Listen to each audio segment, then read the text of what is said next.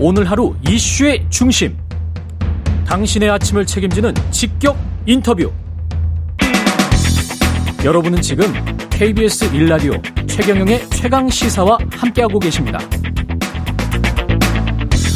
예, 야 3당이 적극 추진 중인 이태원 참사 국정조사 특위 명단 제출 마감일이 오늘이고요. 오늘 정오까지입니다. 과연 국민의힘에서는 참여를 할까요? 국민의힘 성일종 정책위 의장 연결돼 있습니다. 안녕하십니까?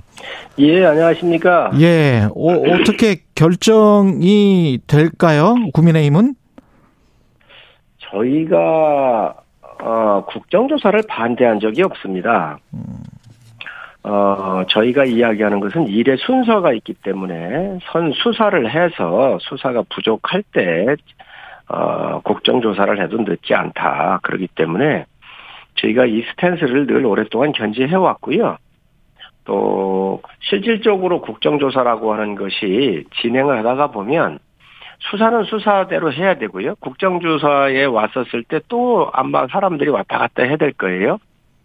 그렇기 때문에 이 실효성적 측면에서 문제가 있고 또 많은 분들이 수사 중이기 때문에 대답할 수 없다 그랬었을 때 이게 어, 빈수레가 될 수 있거든요. 그렇기 때문에 이 부분에 대해서는 분명한 입장은 어, 저희는 반대하는 게 아니라 일의 순서에 맞추어서 수사를 하고 그에 그에 따라서 부족했을 경우는 언제든지 하겠다라고는 입장을 이미 밝혔죠. 그러면 특수본 수사 결과가 만약에 24일 전에 나올 가능성이 있다 뭐 이런 이야기가 지금 언론 보도 나오던데 혹시 뭐 24일 전에 나온다면 뭐 한 3일밖에 안 남았잖아요. 수사를 기한을 낭, 기한을 선정 설정하고 수사를 하는 경우는 거의 없지요. 네. 이게 빠를 수도 있고 늦을 수 있고 수사는 수사대로 또 스케줄 어, 저 정해져 있는 스케줄과 또 협조에 따라서 예. 가는 것이기 때문에 국조의 수사를 맞춘다는 것은 이상할 수 있죠. 그래요. 근데 지금 말씀하시는 걸로는 상당히 이제 조건부 수용 쪽으로 많이 기울어진 것 같다는 생각도 드는데 혹시 오늘 뭐 일단 명단 제출은 하고 뭐 기간은 나중에 정하는 뭐 이런 방법도 있지 않나요, 혹시? 그런 거는 생각해 본 적이 없습니다. 아, 그리고 그래요? 저희 당의 일관된 입장은 예. 처음부터 끝까지 음. 수사를 지켜보고 미진하면 저희가 요청할 겁니다. 아, 그래요? 그러면 예, 저희가 요청할 수도 있습니다. 예. 가령 24일에 특수본 수사 결과 여부에 따라서 뭐 야 3당이 뭐 단독으로 처리하겠다 이러면 어떻게 하는 겁니까? 국민의힘은? 야당에 의해서 여야 합의 없이 단독 처리된 선례가 지금까지 한 건도 없습니다. 특히 이번 같은 경우에 이 국정조사의 요구서 내용을 보면 대통령실 용산 이전이 이번 사, 요이태원 참사 사건하고 무슨 관련이 있죠? 마약 범죄 단속 처리 때문에 이태원 참사가 난 것처럼 이런 요구를 했는데 이게 완전히 정치적인 요구잖아요. 그렇기 때문에 저희 당이 이것을 어, 이렇게 쉽게 받을 수 있는 사항이 아닙니다. 그리고 수사를 지켜보고 미진하면 그때 해도 늦지 않습니다. 그 대통령실 용산 이전 관련해서 말씀을 하셨기 때문에 예산안과도 이게 좀 연계돼 있잖아요. 민주당 쪽에서는 이제 대통령실 이전 관련 예산 뭐 거의 다 삭감하겠다는 입장인 것 같은데 어떻게 보십니까 예산안 관련해서는 여야 저는 이번 예산안을 하는 것 이렇게 예. 보면서 정말 국정 발목 잡기하고 감정 처리를 제대로 하지 못하는 감정 예산이라고 생각을 합니다. 감정 예산이다. 예. 그렇습니다. 그 지금 청와대에 있었던 영빈관을 수리해서 쓸라 하더라도 그게 굉장히 낡았잖아요. 그래서 497억을 이거 이제 영빈관을 지켰다라고 예산을 올렸더니 뭐 난리가 났었지 않습니까? 음. 그래서 이거를 대통령실이 안 하겠다라고 선언을 했고요. 예. 또 용산 공원에도 용산 공원에 용산 공원 조성은 문재인 대통령 때부터 한 겁니다. 그래서 거기에 303억인가 이렇게 들어가 있는데 이것도 못하게 막고 막고 있어요. 또 공공 분양 주택 같은 경우 1조 1,300억 정도가 되는데 이것도 못하게 막고 있고 청와대가 이미 국민품으로 돌아간 거 아닌가요? 그래서 이 개방과 활용하는데 한 60억 정도도 깎고 그랬는데 이런 것들이 과연 그 저 음, 윤석열 대통령의 중점 추진 사업이라고는 생각만 들면 무조건 이거를 다 깎아버렸는데 이것은 감정 예산이라고 생각을 합니다. 혹시 합의가 될 지점들 뭘, 뭘 이렇게 허용을 하면 뭘 또 내주겠다 뭐 이런 것들은 혹시 없을까요? 아직 거기까지는 네. 일이 진행이 안 됐고요. 예. 이제 감액을 했고 예. 진행하는 단계에 있기 때문에 아마 여야가 머리를 맞대고 네. 이 부분에 대해서 서로 좀 절충을 하면 늘 어, 합의점에 도달하곤 했었습니다. 지금 저 12월 2일이 법정 시한이기 때문에 그 다음에는 기본적으로 뭐 공무원들 월급 지급하고 이런 예산만 쓸 수 있는 거 아니에요? 준예산 상황이 되는 거죠? 그렇게 되면. 뭐 거기까지는 생각을 안 했고요. 예. 여당의 입장에서는 12월 2일이 헌법에 명시되어 있는 본회의 자동 부의권이 부여되는 날입니다. 예. 헌법적으로 헌법이 명시가 되어 있잖아요. 국회는 예산하고 법률을 다루는 데잖아요. 예. 특히 이 예산은 기한이 한정되어 있습니다. 딱 정해져 있습니다. 그래서 12월 2일이 본회의로 자동 부의가 되는 날인데 아마 이날까지 해야 된다는 것은 야당에서도 잘 알고 있을 거라고 생각을 합니다. 예.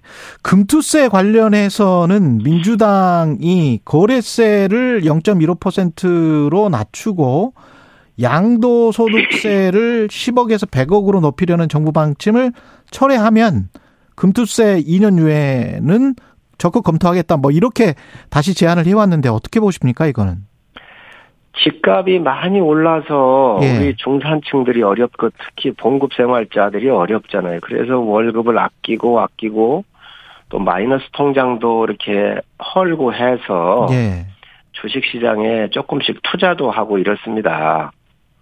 그런데 그 이 이제 개미들이라고 그러시잖아요. 예. 이분들의 그 생존과 관련된 절박한 이런 문제여서 이것을 유예해 달라고 그러는 건데 글쎄 이걸 2년 동안 유예를 하면 되는데 여기에 웬 이러한 많은 조건들이 붙는지 모르겠어요. 음. 그래서 어 중산층을 위한 길입니다. 그렇기 때문에 또 이게 경기 상황이 좋으면 또 이야기가 틀릴 수 있는데 지금 삼고 현상에서 세계가 다 어렵고 음. 특히 우리의 증시가 많이 떨어졌잖아요. 예. 그렇기 때문에 이럴 때 어, 화답을 하는 거 좋은데 뭐 조건이 필요한지 모르겠습니다. 근데 주식 소득세 뭐 10억에서 100억으로 높이려는 정부 방침이랄지 증권거래세를 0.15% 이거 정도는 받을 수도 있지 않을까요? 여당에서? 원칙에 대한 문제죠. 예. 어, 지금 0.23%인데 이걸 0.2로 낮추는 거 예. 이렇게 해서 이미 정부가 발표하겠다라고 얘기를 했고요. 아.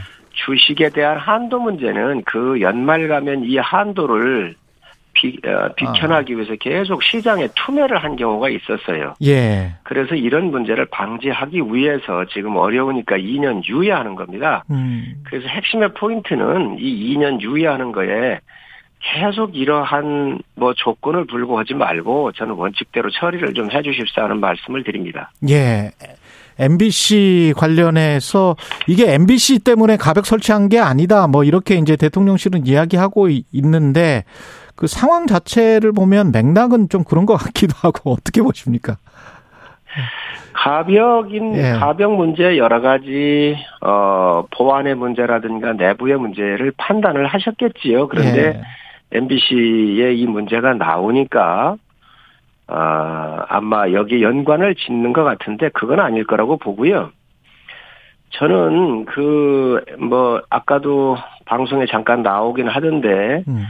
어 MBC에서 그 뭐가 가짜 뉴스이고 뭐가 악의적이냐 이렇게 질의를 했잖아요. 예. 근데 이게 굉장히 감정이 배어 있었어요. 어, 어. 백악관 같은데 어디든 다 이렇게 지명해서 합니다. 예. 손, 그 지명도 안 했는데 소리를 지르면서 이게 무엇가 가짜 뉴스인가요? 또 무엇을 악의적이라고 얘기를 하느냐 이렇게 떠들어대면서 하는 것은 제가 봤을 땐 난동 수준이라고 봅니다. 그래서 이걸 떠나서 그러면 무엇가 가짜 뉴스냐? 제가 한 말씀 드릴게요. 네. 미국 백악관에 가로를 열어가지고 미국이라고는 미국 의회를 향해서 뭐 XX 했다. 이걸 어떻게 하느냐 하면서 미국이라고는 말을 넣었어요. 이거 가짜뉴스 아닌가요? 두 번째, 악의적인 게 뭐냐 이렇게 얘기를 하는데, 김건희 여사 배역 같은, 배역을 쓴 것 같은 경우 악의적인 거 아닌가요? 저는 여러 가지 이, 이 이런 상황을 보면서 이게 악의적이고 가짜 뉴스라고 하는 이 얘기에 대해서 또 이렇게 얘기를 하는데 이런 부분에 대해서는 저는 언론도 분명히 책임이 있다고 생각을 해요. 광우병 때 미국 쇠고기 먹어가지고 죽은 사람 한 명이라도 있었습니까? 이거 사과 한 번 했나요? 그리고 이번에 언론 탄압이라고 얘기를 하는데 어떤 게 언론 탄압이지요? 대통령 전용기에 MBC를 안 태운 것은 편의 제공을 안 한 겁니다.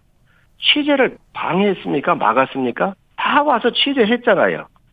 단지 대통령께서 저 대통령실이 어 이런 불편한 저 이러 이러한 악의적이고 좀 여러 가지 뉴스에 대해서 하니까 대통령실에서 불편함을 표현한 건 맞아요. 그런데 그게 언제 언론을 탄압했다는 것이지요? 편의 제공을 안 한 겁니다. 그런데 이걸 언론 탄압으로 몰아붙이는 것은 굉장히 이것 또한 악의적이라고 생각을 합니다. 그렇군요. 대통령실 출입 기자들도 관련해서는 공동 성명 낸 게 처음이라 사실은 그 관련해서 좀 반대되는 성명은 나왔지 않습니까?